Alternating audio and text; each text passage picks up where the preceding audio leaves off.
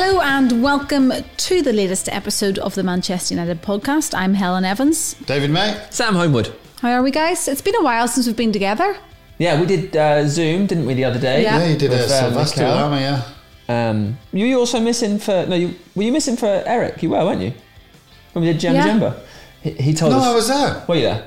Zoom. Great, yeah. So because we weren't together, it's Get hard to remember. Get with it. Yeah, we haven't been together for a while. It's nice to be at Old Trafford on the off season, still cutting the grass. Absolutely glorious.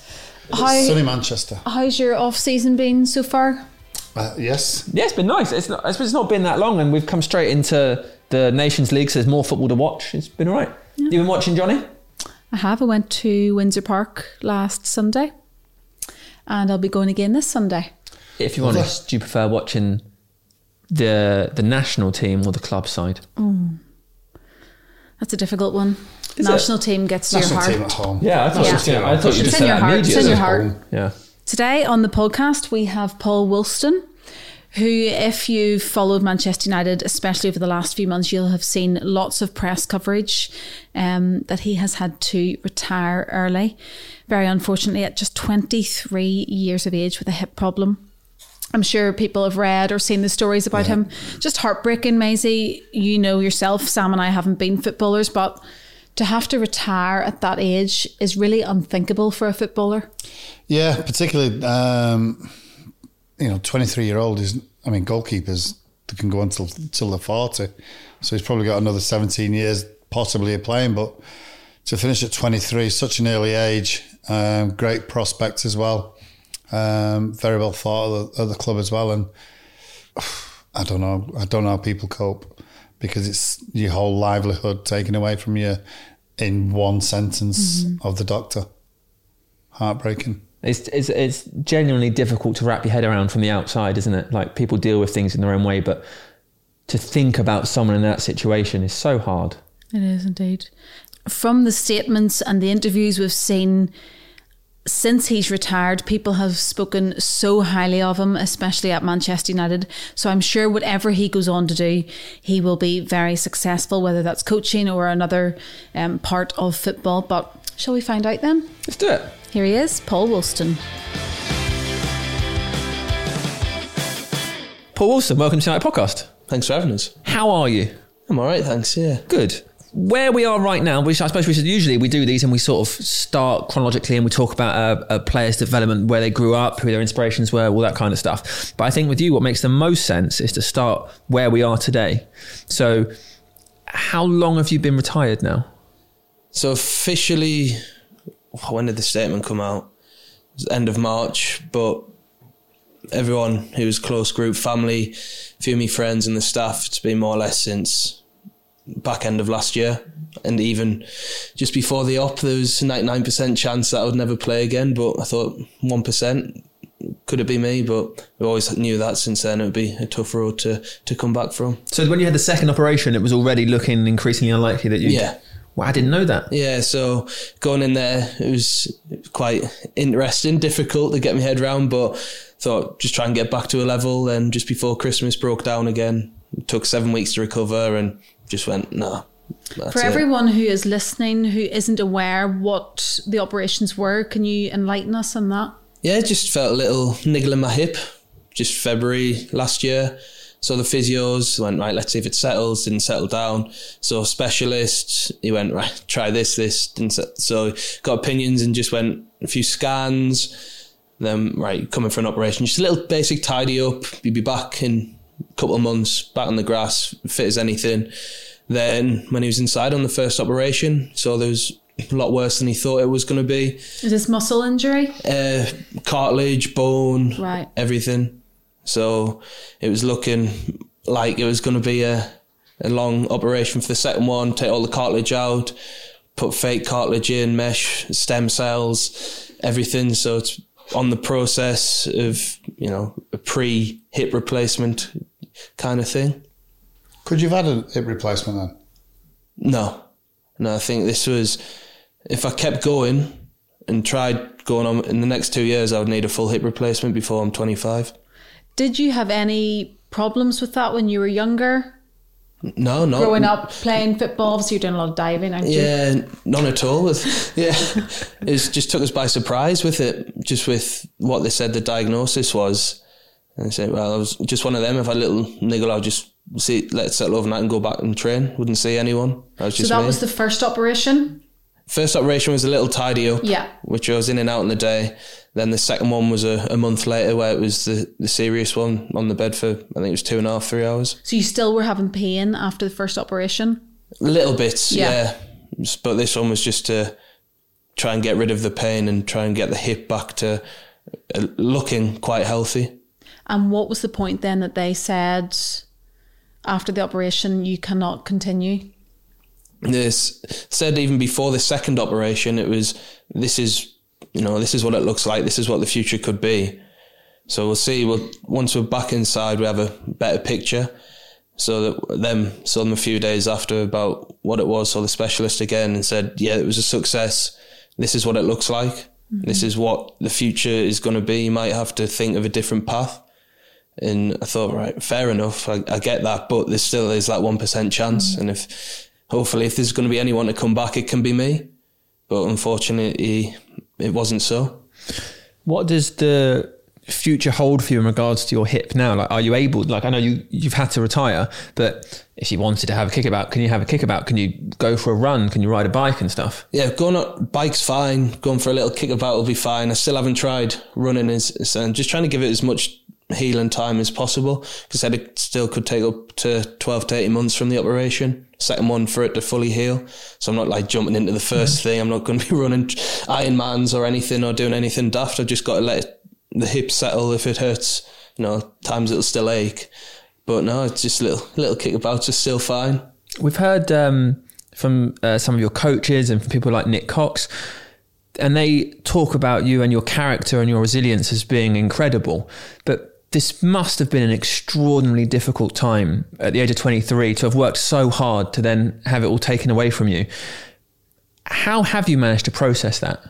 oh, if I could go back to myself when I first heard the words, it'd be, be a lot easier. But it's like when I'm sat there, luckily the doc was there with us. When I was listening to what he said, I just zoned out, just looked straight past him, didn't want to hear, right, listen to what I was being told because I was thinking, this can't be me. I haven't started, you know, I'm at the start of a career.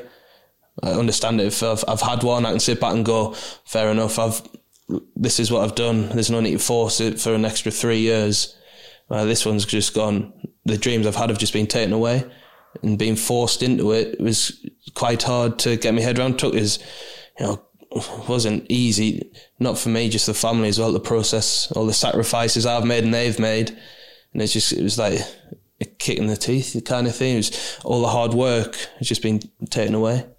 Also, when you're a footballer, you are going to reach 30 plus. Some players play till 36, 37. And you kind of have your life mapped out for that. You know you're going to have to retire early as a footballer, but you're prepared for that, I suppose, Maisie, aren't you? As a player, you know, right, I'm going to have to do something else from that age. But for you to have to do that at such a young age, obviously you don't anticipate that. What kind of plan have you thought about since that? It's it's something that you know it could have been brilliant putting on even coming through putting on extra courses and stuff just to keep them. But in the back of your head, it's like, oh, I don't need that. I'll be fine. Yeah. Because you never think it'll happen to you until it does. You go, oh, all right. what, what what is the next avenue? What's the next adventure looking like? You're right because players get to 36 and hopefully never have to work again in their lives. You mm. know, they, they can look and you know they might be wise with how they've invested money over the time and you know and kind of enjoy this uh, themselves for as long as they can. But at 23, you know, still got what 14 years short, and as a goalkeeper, maybe 17 years short of a career. Then looking forward, it's just what you know, what do I what do I enjoy? What can I take out, and what what do I want to do? And I still don't know that answer Yeah. yet. But just looking at different things and avenues and taking bits and pieces from everyone and going, sooner or later it'll just look be sat at the table and go, that's it. I know what I want to do now. Mm-hmm. Will you still be able to stay in coaching or? Yeah, I'm still trying to still Do working, badges and stuff. still working towards finishing the, the B license off. I don't know if I can go down the goalkeeping route, just with you know the, the demand and the impact the hip will take on a daily basis. But the coaching's something I've been thinking about. Just need to get that ticked off and, and see what doors can open. Maisie, what are you thinking listening to all this as someone who did have a full career? It's it's any any player's worst nightmare. You know, as he says, he's 23 year old, and it's just everything that you're geared for since I don't know, probably 10 year old. All you've ever wanted to do is play football, play football, and even the fact that you can't play football now because of the pain that you're going to receive, and after you know, even if you're playing with your mates, I, I couldn't, I couldn't, I couldn't get my head around it. I really couldn't. I mean, it's bad enough finishing your career and knowing that you've had 15, 20 years of playing first team football and all that, but to have it cut short, I don't know. I don't know. It must absolutely be heartbreaking because it's all you've ever dreamed of. And it's just taken away by one doctor saying, listen, that's it. Did you ever Horrible. play with any players that had to retire really early? Um, no, but I've been I've been with a few players. Obviously, Ben done his knee, done his knee. Yeah, of course. He, he managed to come back. Shearer did his cruciate. Um, there's been a few where David Busst when he did when he snapped his leg against Coventry uh, uh, against United here at Old Trafford.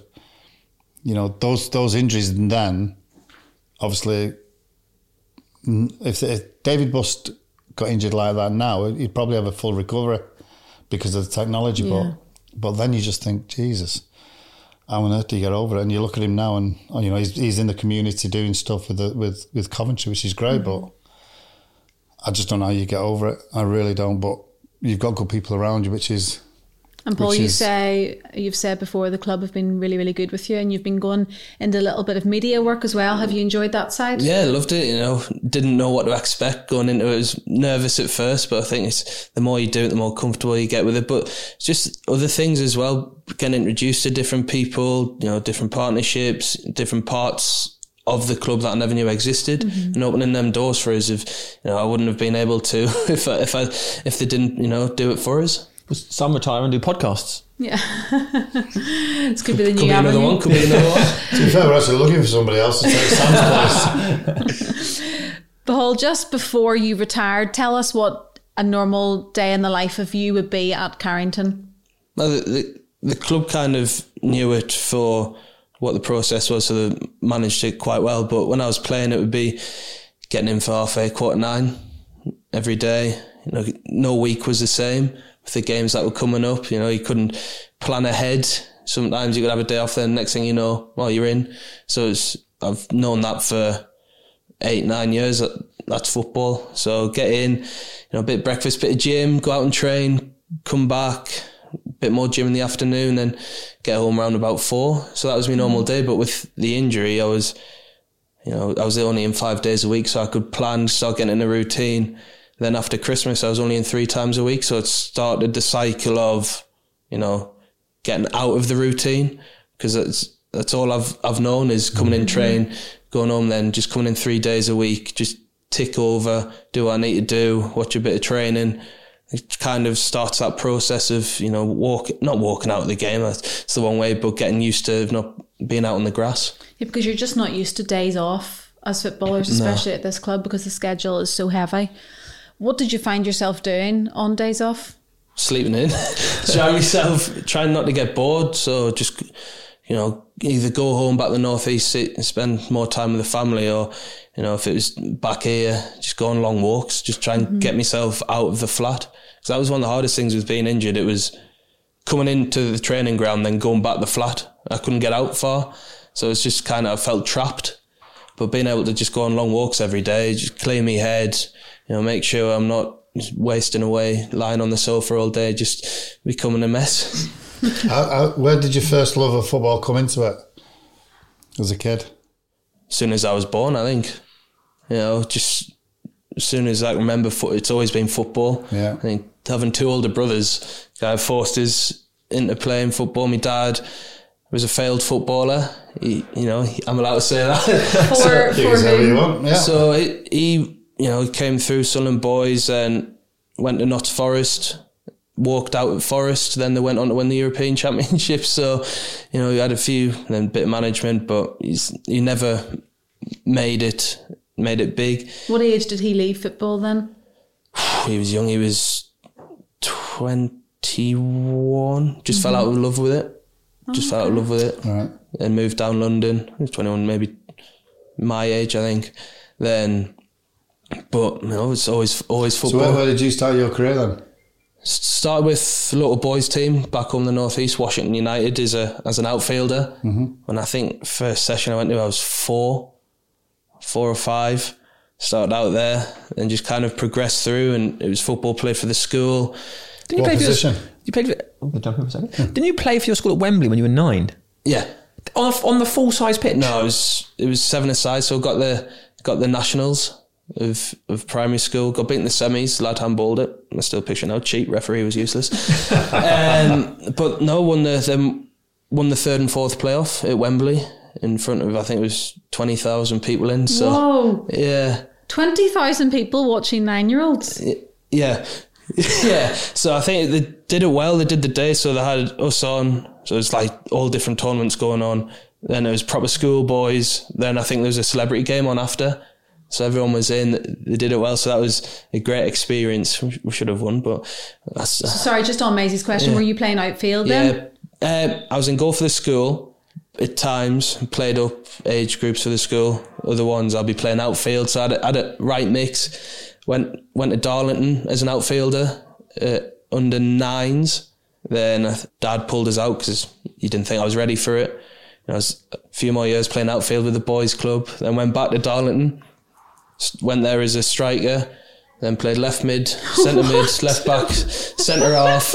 Played played everywhere. So you just kept going further and further back. Yeah. That's generally what everyone When else did, what age did you reach the goals? under under 11s. still pick, still remember it now. It was Grimsby away. Both the keepers got ill. And the coach on the bus went, "Who wants to play in that one?" Oh, I've done it before. I know. And kept a clean sheet. I went, "Oh, And that was it. that was it. Quite like this." You never played out after that. played out. It was weird when I even played out after that for, for the school. It was like when we needed a goal, he should just put us out. He's like, well, just score. I go, right, and get yourself back in now. I was like, all right, thanks for that. That's amazing. what position did your dad play? He was, uh, as he classed as a sweeper. A sweeper, yeah. centre half. but no, it, it's just but like football's been in the family. My sister played as well. She she's had to Was your brothers any good? Brothers. You One, say what you want.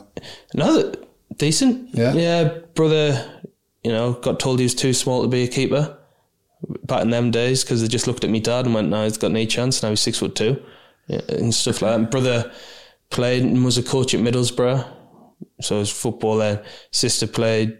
You know, she had three older brothers, so she, she had to play. She got forced to play in the garden. You know, she did England camps and, and all this, and Sunderland, Newcastle, Middle came through at Middlesbrough, and she had to pack in the same time as me. She's had four operations on her knees, three Wow. ACLs, Oh my and it's quite What? common. Yeah, so she around the same time. I was like, "You trying to steal my limelight here? This is this is this is my story coming out, not You yours." are a proper footballing family. Yeah. So and uh, that's why it's so hard. And looking at, it, I can't walk away because it's all I've mm. known Yeah. and all I've loved. It, well, one of the loves is, is football. So when it came down to it, it was just like people say, "Oh, do you want to stay?" And I'm like, "Yeah, of course I want to stay mm-hmm. because if I walk away, then I don't know what I'll do." Mm. And was Sunderland your biggest love in football? Still is, yeah. So when I got the chance to sign there at under 12s, it's like it's been a Sunderland fantasy dream to go there. That's the first time really I got signed as a keeper. Was there, got spotted on one of the camps and was raw as anything. And you know, signing for Sunderland then, being a Sunderland family and just everyone was over the moon. So was I. So then when I got released there at end of under 15s to go and sign for Newcastle. I was wondering when the Sunderland being your biggest love and still being your Yeah. biggest love and everybody loving it, at what point it was you joined Newcastle? So end of end of under 15s, beginning of under 16s. But like me, it didn't bother us. You know, being a Sunderland fan, yeah. But when I played, I wanted to win no matter who it was with. But my dad took my dad some time to adjust to it. you know, you, you getting the kit back, you turn it inside out on the washing line. No one because everyone knew he was massive son, and it's going, no, they can't say this, they can't say this, and hide it behind things. And you turn up just little thing. You'd have his son and socks on coming to watch his play or something daft like that. But me, it didn't bother us. You know, I had five years there and loved every second of it. You know, got looked after well, enjoyed my football, had a few good loan spells, and so I mean, one of the loan spells, my dad says, yeah, fell back in love with football again. Which one was that? When I was at Blyth, Because you won the league there, right? yeah, won the league and the Northumberland Senior Cup. And it was just great fun playing week in, week out. Mm. You know, academy football's great, but that's when you learn what football's really about. Were you there for the whole season? From beginning of November through. And were you were you the first choice? Yeah, That must have been wonderful. that was great. Playing proper football at 18 year old, then, you know, in a successful team getting promoted, it was great fun. You know, the fans were daft as anything, but loved them. And, you know, it was, looking back, it was probably one of the most enjoyable times I've had. Is it difficult for at that point a very young goalkeeper to go into a men's first team where I imagine there are various senior pros who've had various careers and I guess you've got to be in charge of your defence and you've got to be telling them what to do and you've got to have that confidence. Yeah, you gotta you gotta grow up. I think it's the only way I was, you know, lucky enough to be around men's sport from a young age as well, playing cricket and people who was around. So I kind of, you know, I was used to that bit of pressure. But when it's, you know, goalkeeper playing men's football, it's a different sort of pressure, but it's something that you can't go under. You've got to show that, yeah, I'm strong. I can take the abuse from behind us because you don't get that. It's, it's the first kind of, oh, all right, fair enough. But you can't let it see to, to matter you, bother you that much. You kind of thrive on it. But I think once you get behind them and they get, you regain that, gain that trust, it's, it's an easy, easy way to go. Do you ever play in front of a really young goalkeeper? Probably not. No, don't think so. Well, I'm glad I asked. Don't think I did. Did I? Keep knocking things over. I don't know why. Um, Paul, when, so you're at Newcastle. You had a couple of loan spells. When was the moment you then moved on from there? So it was after five years there, there's just no pathway. Who was the manager then? so when I first went, it was Pardew, then McClaren, then Rafa. Right. So it was Rafa at the time.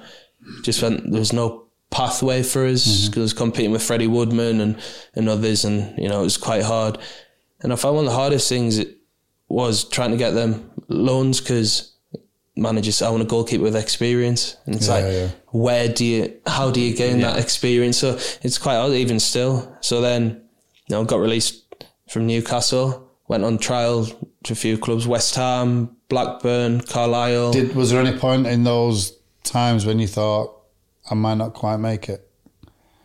Was there a doubt, or did you just No, think, just, no, just kept going and going. going. Yeah, you know, out and tried with West Ham for three weeks. You know, a few two days here and there. Then went to the states end of August for just over a week to train with Phoenix. But always kept in touch. Then landed back on the Monday. In the Monday afternoon, I got the call from well, my dad got the call from Man United saying, "Does Paul want to come?" And it's like because You was in bed, weren't you? I was in bed. I was asleep. I was jet lagged to bits, lying in there. But we kept in touch with the coaches that I had at Sunderland who now work here. So always had that relationship, and always Yeah. came to watch when they could. You know, speak to the club, speak to me. And when they rang me down, lying in bed, and he comes in going, like, and just say this vi- image at the end. I go, what? He goes, oh yeah, found you a club, got you a club. I went, oh who? Was your dad your agent? No. No. He might as well have been at, at times, but no, they rang. It was kind of in between agencies at the time. It was still the same one I was with from the start, mm-hmm. But just hadn't, you know, re signed or whatever. But the, the rang us, and dad came up and went, Oh, yeah, it's a. I went, Oh, who's it? He went, Oh, it's Manchester United. I went, All right. Said something else to him, but went, All right, see you later. I'm going back to sleep. I was like, Oh, pulling my leg here. What he just said? Then once I woke up, went downstairs. What did you say? Which club was that? I went, no, I went, Fetz rang, went, all right, put, put him on the phone. So I spoke to Alan Fettis and he said, I went, right, when do you want us? When do you want us? Can you come tomorrow? Like, right, empty that suitcase, get all the washing in and pack. And that was it. Pack the car up and came. There was no da- no second thoughts because when a club like this comes calling, it's the only answer is yes. Well, apparently that's the second answer. The first answer is go back to sleep. Yeah, well, in, yeah, use another word as the first answer. But it was just, you know, after the setback, setback release to go, wow, the biggest club in the world wants you to come and sign for them. They said the only way you won't sign if, if I didn't enjoy it. I was like, how can I not enjoy driving into here What was the every day? conversation you had then with him? So That he wanted to sign you or yeah, wanted wanted to sign you? wanted to sign us. You know, you can come in And wh- where they been watching you then? So just followed us all the way through. Yes. So I met them. Oh, how old was I? Yeah, twelve years ago. Right. So we kept that relationship through. Kevin Wolf came to watches when I was at Blyth playing at Ashton. My first reserves game for Newcastle, I was fifteen, was against Man United as well. So it was just kind of it was kind of meant to be. Kept the the only in first clean sheet this season in, in one. So it's just small things. I look back like that, it's going well. I was meant to be here. I was meant to Yeah, be. absolutely. So, how old were you when this was happening? I was, oh, let's get this right. So being, I was around about 19, mm-hmm. 20 when it was happening. So then it's like, oh, do you want to move in digs? I'm going, no. I've spent my time living at home. I'm going to, you know, live by myself. My auntie lived in Manchester. So I knew rough areas Yeah. of it. And it's typical as soon as I came, she moved to Essex. I was like, oh, thanks. Did you know any of the lads here? Any of the youth team players or reserve knew, players? knew a few of them. Played with a couple of them in England coming through. You know, heard of you know about a few of them and how good they were, and you, know, you finally realise it on on the uh, when you're on the pitch. But played against Marcus and Dean throughout the age groups and stuff, so I was familiar with them. It was it was nice seeing familiar faces because it just fe makes you feel at ease and, and comfortable. You're walking in, you know a few people, and just kind of as soon as I walked in and saw them, I was just after a f- few days, I was completely relaxed. I wasn't like, oh, what am I doing here? I think one of Maisie's favourite questions is to ask people when they've moved to United if they notice a step up if the training is harder. I think that's probably fine. Yeah, yeah, yeah. Did, was that the same at that level? Yeah, massively. You know, just because I've been in around the first team environment at Newcastle for, for three years. So we would finish training and be on the golf course by half one. You know, stuff like that. All Maisie's right. like, yeah, Your that's what we did most days. Nothing wrong with that. But then coming, you So he's going in half an hour. but like coming down, I wouldn't say it was coming down, it was coming into Manchester United and, Yeah. and training. The days were definitely longer and harder, but I still enjoyed it. And, you know, they've, Manchester United have got bigger and more resources than, Mm. Newcastle did have until, until now. Yeah. But, you know, it's every training session, every little bit I enjoyed. I'm genuinely shocked you haven't asked for his handicap yet. Handicap? Depends. Hadn't played for two years and I played off Oh, there we 21. go. so 17. That's not bad. Golf, can you play golf with your hip? Yeah. Oh, there you go. Oh, there you go. I had to make sure. I had to make sure. That was one of the first questions. But can I still play golf? Yeah, don't worry about the it's fine. football, just It's, the uh, golf. Yeah. So when you came to the club, was the plan for you to go straight to the under 23s? Yeah, straight in, just just work with the under 23s, then just kind of push them. Eh, You know, keep driving them, keep going. Because I think there's was there was a little gap that a keeper or two short. And that's where they thought of me to come in because I was out of contract. It was you know no brainer, get them in and just develop. Then not only working here made me a better keeper, but a better person as well. Obviously, under 23s train together and the first team train together. I know sometimes there is a crossover, but in terms of the goalkeepers, do you always train with the first team goalkeepers together? No, that's still split. Still So 23s, it- it's strange because sometimes the 23s and 18s will train together, train separate. Then, depending who's available in national duty, keepers will get put up, or they need an extra keeper the first team. That's when you go up. So there's never really that big group of keepers because there's that many. Uh, Other clubs, I think the 23s and first team train train together quite a bit, but here it's you know it's still separate, but it's still one big group. Yeah, because when you did retire, we saw lots of quotes from the goalkeepers here. So you obviously have quite a tight knit grip of you, even though you don't train together every day. Yeah, I think being part of the, the goalkeeper union, as, as people call it, it is tight knit. We all get on well with each other. We're all there for each other. You know, spent a few, you know, every now and then up with the first team training, so you get to know them. You know, as as they are looking at them when you first come and going. Well, wow, it's you just get to know them on a personal level. In I was just myself around them, but what they're you know saying, "There's my number. If you need anything at any time," just shows that you know they've been brilliant with us. I know you've said about Lee Grant during the last sort of Yeah. six months for you. How how um, how useful useful is a weird word, but how supportive has he been? Oh, he's been brilliant. You know, he's kind of helped us get through the, the whole acknowledgement process of, of what's happening because we'll just talk about everything. We'd have coffees and just think about the future and try and take my mind off what's happening try and look and stay positive. And I think that's been brilliant no matter what time of day it is. Well, within reason. I'm not bringing him in the middle of the night or when he's on but take time out of his day. I would have talk for like a couple of hours and just put my mind at, at rest and, and just talk about life. And of course, uh, to state the obvious, he doesn't have to do that. No, none of them have to do it. You know, Yeah. Harry Scott didn't have to come see us and, and stuff, and or you know the messages I got from them, they didn't have to do it. They didn't have to be seen to do it. It just shows the type of people they are and the type of person Granty is to go out, not go out of his way, just be himself around us and offer us that support. And what about the managers? Because obviously the managers have changed quite a lot since you've been here. How supportive have they been? Oh, well, been been brilliant. They, they, they've understood what's been going on with us. You know, they haven't asked questions of like, oh, what's he doing? here? Who's that? They just offered us, you know, the support I needed. Sometimes an arm round is, but saying if you need anything, any advice, people to talk to, don't be afraid to ask. And that's, you know, it's, it's quite helpful the, the doors they can open for us. What what was it like when you first did a couple of? Uh, I suppose maybe the first one where you did training sessions with the first team. you, you're in it kind of like or at, at the start because you see them on, on telly every, every week you're looking at the, the best players in the Premier League and I was saying I'm just a lad from the northeast me you know I've, I've, I've come in and I'm training with the best of the best but after a while you know you just go just Normal people. just normal people Yeah. like everyone else is no matter what club I've been at you- you kind of no matter if it's Newcastle Sunderland or coming here just normal normal people who are very very good at what they do You must get some um, down moments as well, though. How do you cope yourself with that?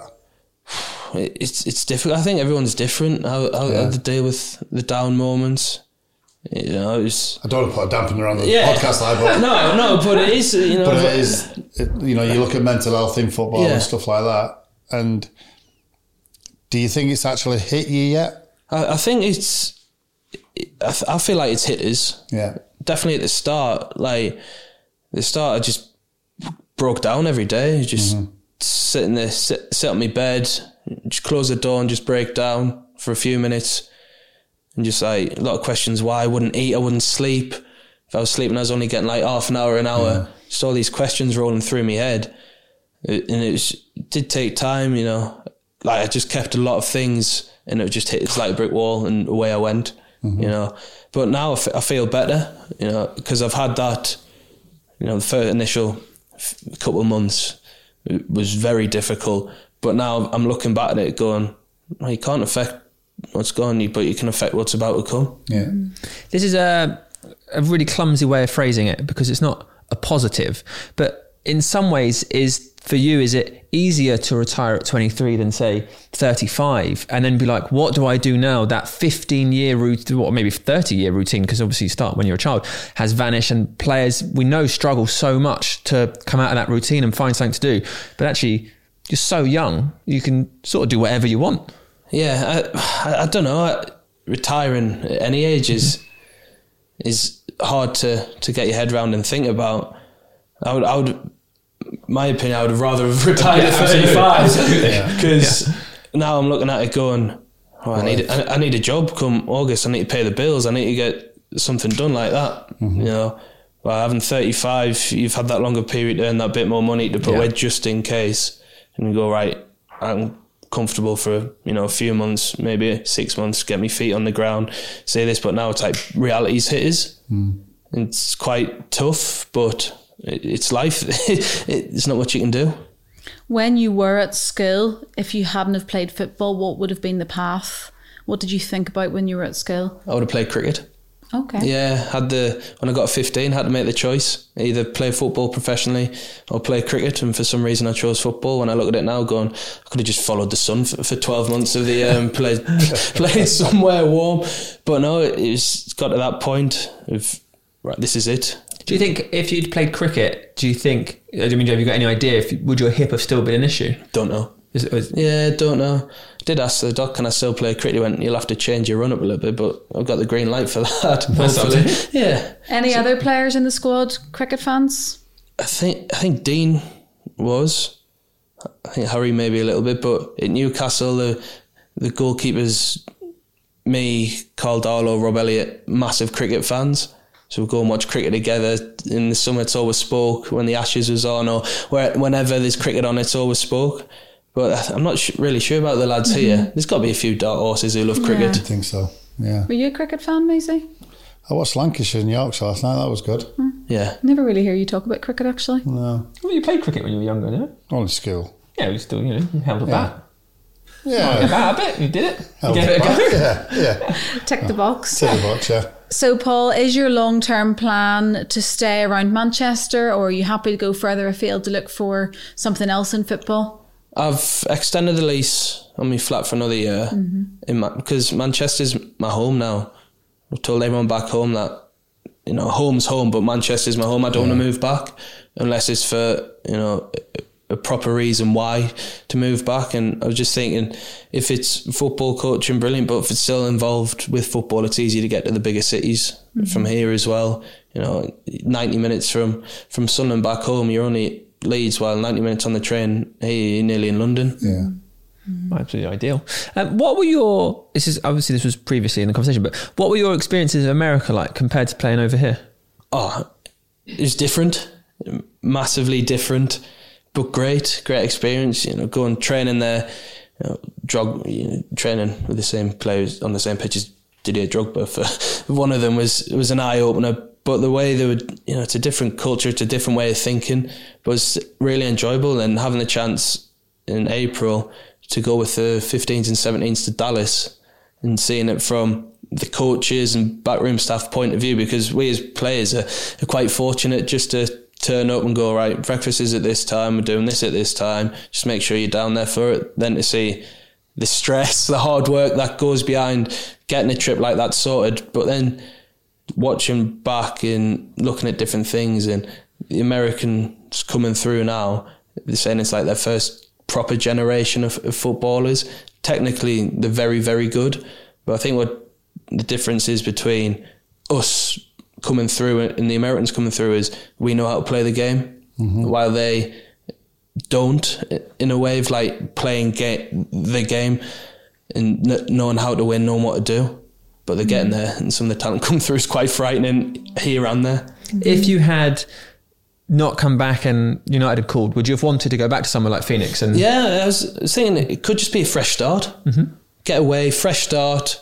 You know, move to the side of the world. I don't mind that. I'm still up for that. I'll, you know, I enjoy traveling, and so does everyone. But going there, I was going to go. Yeah, fine. They were looking at a keeper for the start of next season, and they needed all four of the coaches to say yes. Three of them said yes. So unfortunately, it wasn't. But I was kind. I was pushing that abroad thing just to get away from it all. it's not it's not the most common thing, is it, for English players? People like to stay where Yeah. they are and not travel a lot. Do you think that's something people you would encourage people to do more?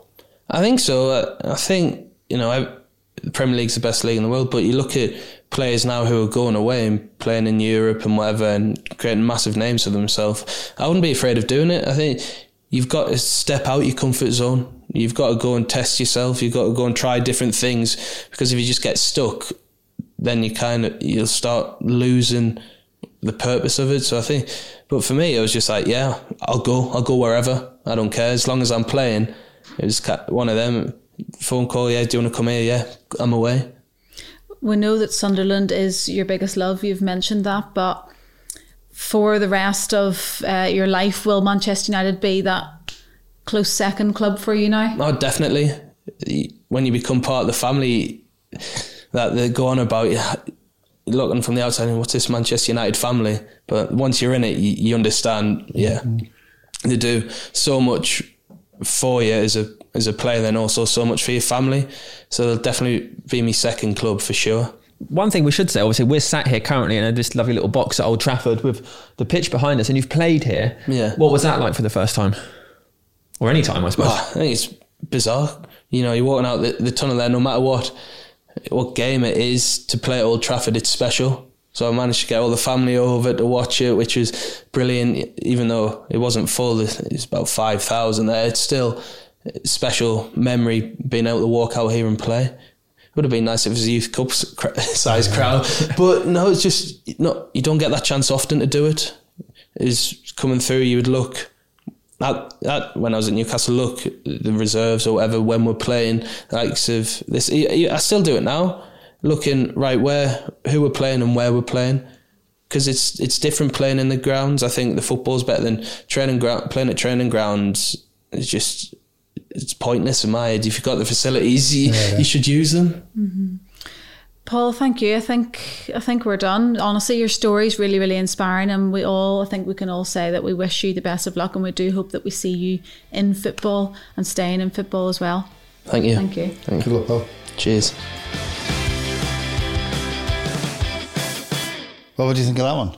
Totally different from everything we've we normally hear from players having successful careers um, going on to play for the countries and stuff like that. But Paul's is just totally different. Yeah, that's yeah, why I really totally enjoyed different. that one. So the closest example we'd have would be Ben Thornley, probably. But yeah. even Ben did manage to eke out a career for himself mm-hmm. and play, maybe not at the level he wanted or what he imagined, but he still did it. Um, but he's like, what a lovely guy.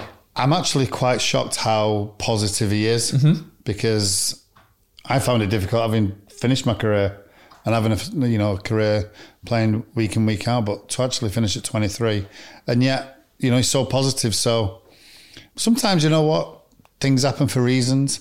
Although it, right now for him it's probably a bad reason or a bad thing, but sometimes so much positivity can come out of something. And I'm sure listening to him over the last hour or so there, how positive he is and what he's going to give back to the game. He's doing his badges and you know that's that's hopefully that's his future now that he can become whether a coach or something still in the game. Fingers crossed he can he can do that. Yeah, what's unbelievable that at the same time the same thing happened to his sister. Yeah, I can't believe how many of his family members play football as well. Yeah, yeah. they'll definitely be listening to this. Hi, Paul's family. unless, nice. unless they listen to the Sunderland podcast, of which I don't know whether there is one.